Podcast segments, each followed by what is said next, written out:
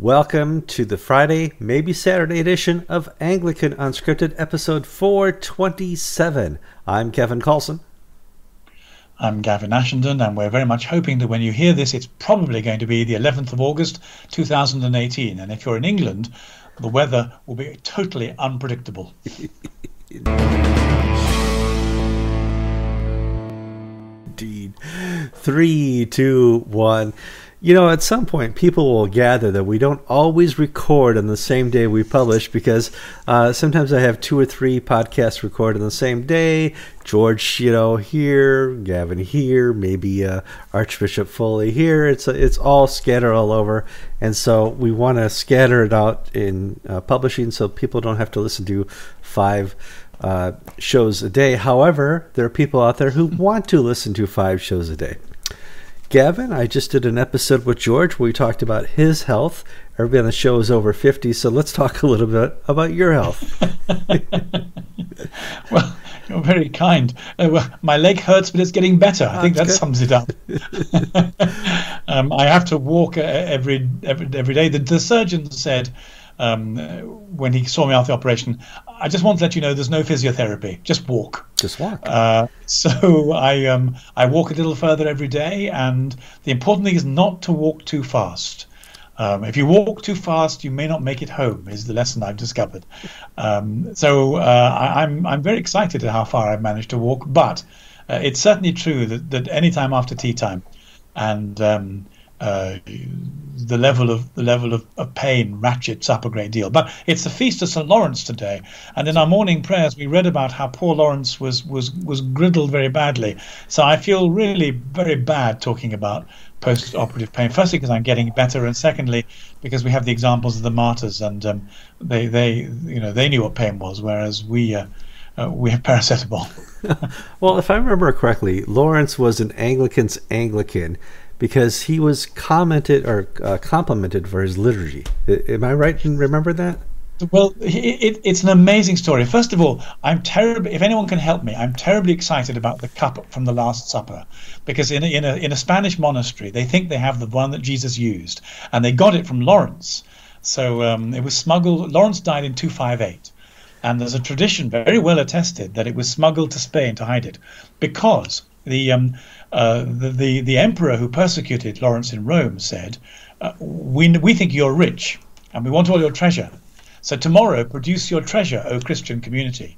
So Lawrence got hold of all the widows and the orphans, and he made a huge column of them. And he said to the emperor, round the corner, any moment will come the procession of our treasure. And out came all the widows and the orphans, crawling along in a state of various decrepitude. And he said, this is what we spent our money on. And the emperor was very cross and immediately martyred him. But when St. Leo talks about Lawrence, they talk about a man full of the Holy Spirit, full of the gospel, full of faith, and amazing at the liturgy. And one of the things that tells us is that in the year, just 100 years after Polycarp, who was taught everything by John, the Apostolic Church saw as one of its strengths as offering liturgical worship in the Spirit to God in a way that we seem to have become really quite detached by, perhaps to our loss. Yeah, indeed. So you're talking about the next Indiana Jones episode there, searching for the I very badly want a mock-up of this chalice.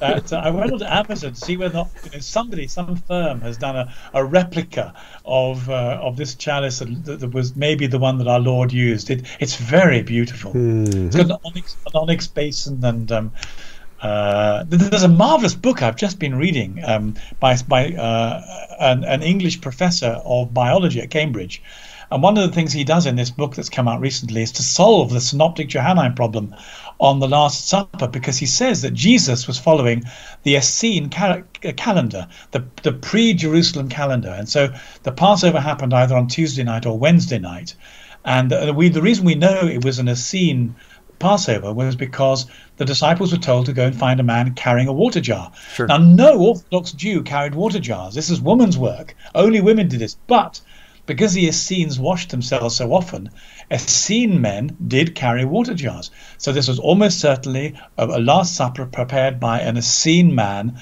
following the Essene calendar, giving us 2 or 3 nights before the betrayal and anyway, it's a piece of very exciting theology that I've been reading. You're very excited about it, we could tell. Maybe Steven Spielberg will get the same bug and make a nice little movie about it too. All right. Now, from time, as far as I can remember, and I certainly love reading my history, when you've lost in a battle and your fort is, about to be pummeled by the enemy, you raise the white flag. It's over. We give up. We surrender. And stop, shooting at us. Stop, the cannons. Stop sending the fireballs of oil over. We give up, and that's the raising of the white flag. In terms of the church, I would say, at least at the cathedral level, raising the rainbow flag is the same type of thing. We've given up. We don't need to fight culture anymore. There's no difference between Christianity and anything secular. We, as a cathedral or a church, are the people's place, and we're open to everyone at every time. I say that because I read an article where we are now raising the rainbow flag in England at a cathedral in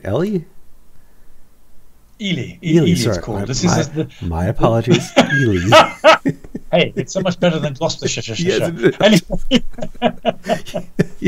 you know me well.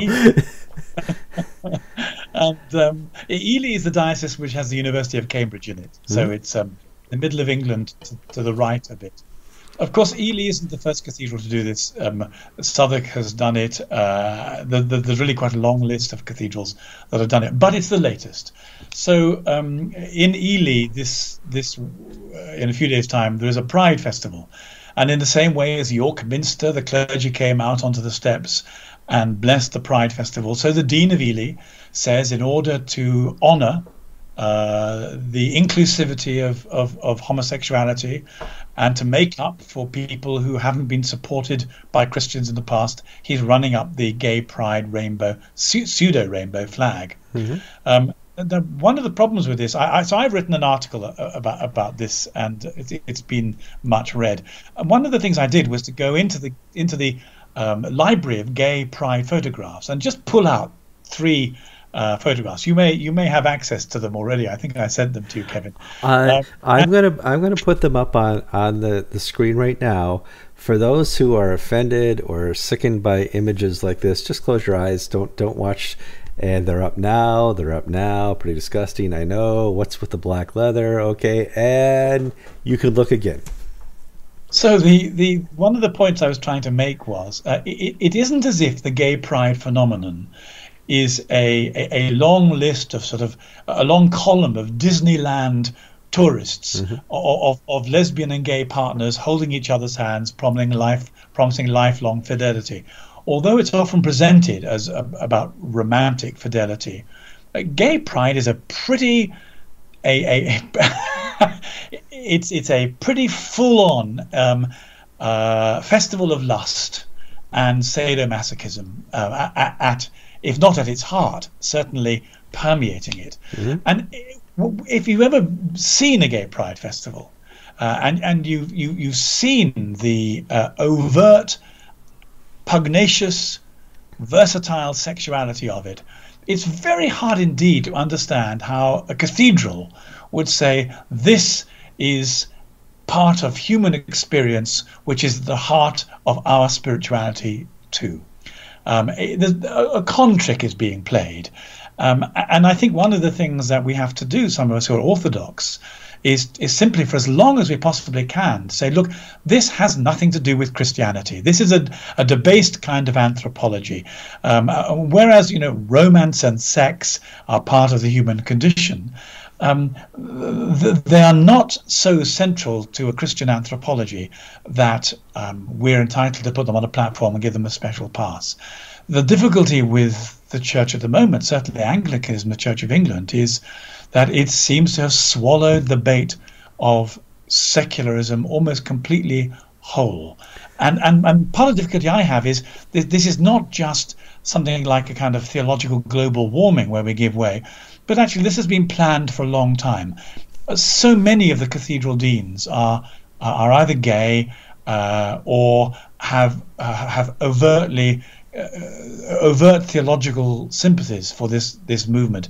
It is as if they have been planted or appointed to do this, whether it's York Minster or London or Ely or Southwark.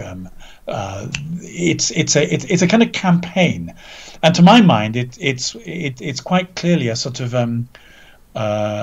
sexualization of the Church of England, trying to A, accommodate people to the idea of that, but B, also to curry favor, I think, from the society. There's just been an exhibition of paintings in Portsmouth Cathedral, and again, you may have the nude to hand, as I sent it to you, and then a few people said, well, actually, we're not really sure that having naked ladies all over the cathedral and their bottoms is and this naked lady does have a bottom on her, and I mean, I'm just describing it. But a spokesperson of the Diocese of Portsmouth said, well, the cathedral aims to be a space open to everybody. Well, you can be a bit too open to bottoms, in my. Well, that's the role of the public library. In my mind, the public libraries are to be open to everybody, all ideas, the campuses, the universities, the cathedrals. I don't see that. Well, you will see it if you enter Portsmouth right, Cathedral. Yes. That's exactly what yes, I'll be doing this, of course. So she's being withdrawn, and instead Ely have taken up the slack with leather sadomasochism. But I think one of the things we're trying to say is that a gospel anthropology and this transformation into the likeness of Christ is something that tames our sexuality, not something that exploits it or amplifies it. Mm-hmm. It even tames our romanticism. It's a transformation of the heart, so that the heart gets increasingly given to Jesus. And it's almost as if certainly contemporary Anglican spirituality in England, mainline Anglicanism, has simply, as you said at the beginning, just capitulated to the spirit of the age. Yeah, indeed. It's become a bigger public library, so to speak. Now, there are changes I see going on, and some success. Let's talk a little bit about the good news. And you take it for what it is, and some people go, well, they're not creedal or whatever. But Holy Trinity Brompton. Holy Trinity Brompton is the most amazing setup. It has 49 churches listed in its network. That makes it really almost a denomination in its own right, and it's very interesting to see how it's developing its strategy. And I think on the whole, one has to be very grateful indeed that there is a form of renewed Christianity which is attracting people and is vigorous in its evangelism. Well, I want to back up here. We're saying 49 churches. It's not just one location. These are 49 churches, largely in London, but spreading out more and more. And each of these churches is kind of in direct competition with another or many other Church of England churches. Yes, I think, right? One of the things the Church of England has had to come to terms with is that when Holy Trinity Brompton plants, I suppose about 10 years ago, there was a great deal of resentment. People said, who are these people? Right, and is it Anglican? And that's still a question one can ask. They are taking away some of the livelier and more committed people from the other parishes and the other deaneries. But things have got so bad now in the parishes that you don't hear that said anymore. They're just very grateful indeed that there are communities of Christians. So in Exeter, for example, there are now 3 Holy Trinity Brompton plants, and more than that, but they've managed to get £1.69 million from the church commissioners as a grant to fund community and youth workers. So there's an enormous amount of money available to them directly from the church commissioners. And I mean, so is the glass half full or half empty? The half full glass says, well, this is wonderful. We have vigorous, enthusiastic Christian communities being planted where there weren't any. The half empty glass says, well, wait a moment. Why isn't this money available to dioceses? Does it really have to be the Holy Trinity brand or nothing? And the Holy Trinity Brompton brand does have questions about it. It's kind of Anglican light. There's not a lot of creed in it. I think the question is, so would St. Lawrence have found himself at home in it? And I'm afraid, I think the answer is, from what we read, the answer is no, he wouldn't. But it's better than, it must be so much better than nothing. It's better than the old hat. The old hat is currently raising the flag and surrendering. You know, the cathedrals, the diocese have given up. And to see places like HTB, you know, infiltrate the same neighborhoods, the same diocese, and bring the gospel, and have growing churches, and showing people that there's a way forward with Christ. And, you know, England is not the answer. Government's not the answer. Your public schools and public hospitals are not the answer. You're finding a way forward. A way for the church to succeed. A way for, you know, something that came out of Rome onto the shores of England long, long ago, revitalizing itself. Is it perfect? No. You're right. I don't find any... If you go and participate in the Alpha series, there's no creedalness to it at all. It's a great introduction to the church and to the life of Christ, but there's a lot of shortcomings. However, it makes up for so many of the shortcomings of the old Church of England. And it's interesting, am I to understand that Justin Welby supports what HTB is doing on the grounds of Church of England? Justin Welby is certainly a product of HTB, and I can't imagine there's any way that they could have got hold of these enormous sums of church commissioners' money without real support at the centre. I think from Justin Welby's point of view, he's pursuing a number of campaigns at the same time, as indeed a chairman of a multifaceted organisation might. So. And that's perfectly sensible. I think as a strategy goes, it's a sensible way to do it. I mean, I myself, Fab, was very close to the HTB spirituality early on. I was converted through David Watson. I was part of the early charismatic movement in the 1970s. I was very attracted to what HTB did. I think that I found it answering fewer of the kind of Christian questions that I now have as a Christian, but I'm very glad indeed when God uses anything to touch people's lives. So I think we have to say that, as with so many things, this is a mixed experience, but we have to be grateful and to pray for the fact that our committed Christians who love Jesus, who feed the homeless, as the early church did, and who present a vigorous and enthusiastic commitment to Christ. Whether or not Holy Trinity Brompton is going in a direction that will preserve enough distance between it and the zeitgeist, that's a more specialised question that I think is the topic for a more informed discussion. One day, I assure you, we will probably have that discussion. Well, Gavin, we come up on a good 18 minutes. We've entertained our audience, and do I smell a little supper over there? You do. The trouble is, Kevin, I'm on this fierce diet. I'm surprised you haven't noticed how the pounds have fallen off. I had to. I keep every time you're on screen here, I keep having to widen the screen because little Gavin is disappearing on us. You know, you're looking good. One of the secrets of this is that the for an evening meal I have cabbage and spinach, and the idea is I get to eat something, thank God, because otherwise what would I do? That's not a diet. That's martyrdom.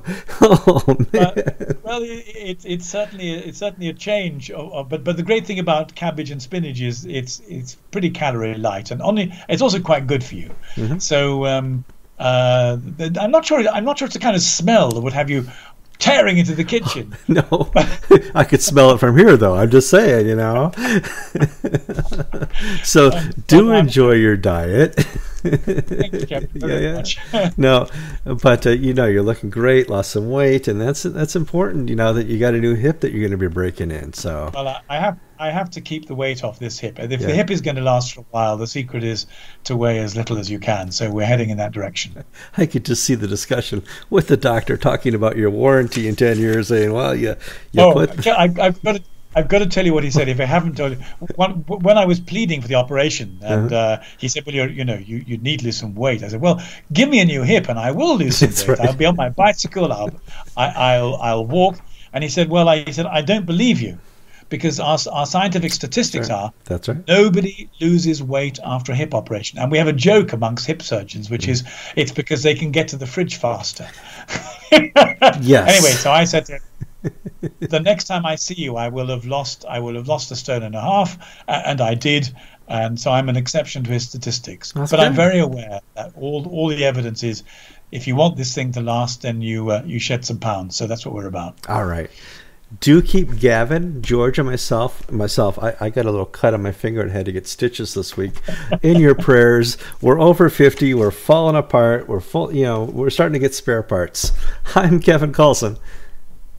I'm Gavin Ashenden. It's episode 427 of Anglican Unscripted, and unlike poor St. Lawrence, we haven't been martyred yet, but give it time. Your diet's doing really well. That's what they call it, die, isn't it?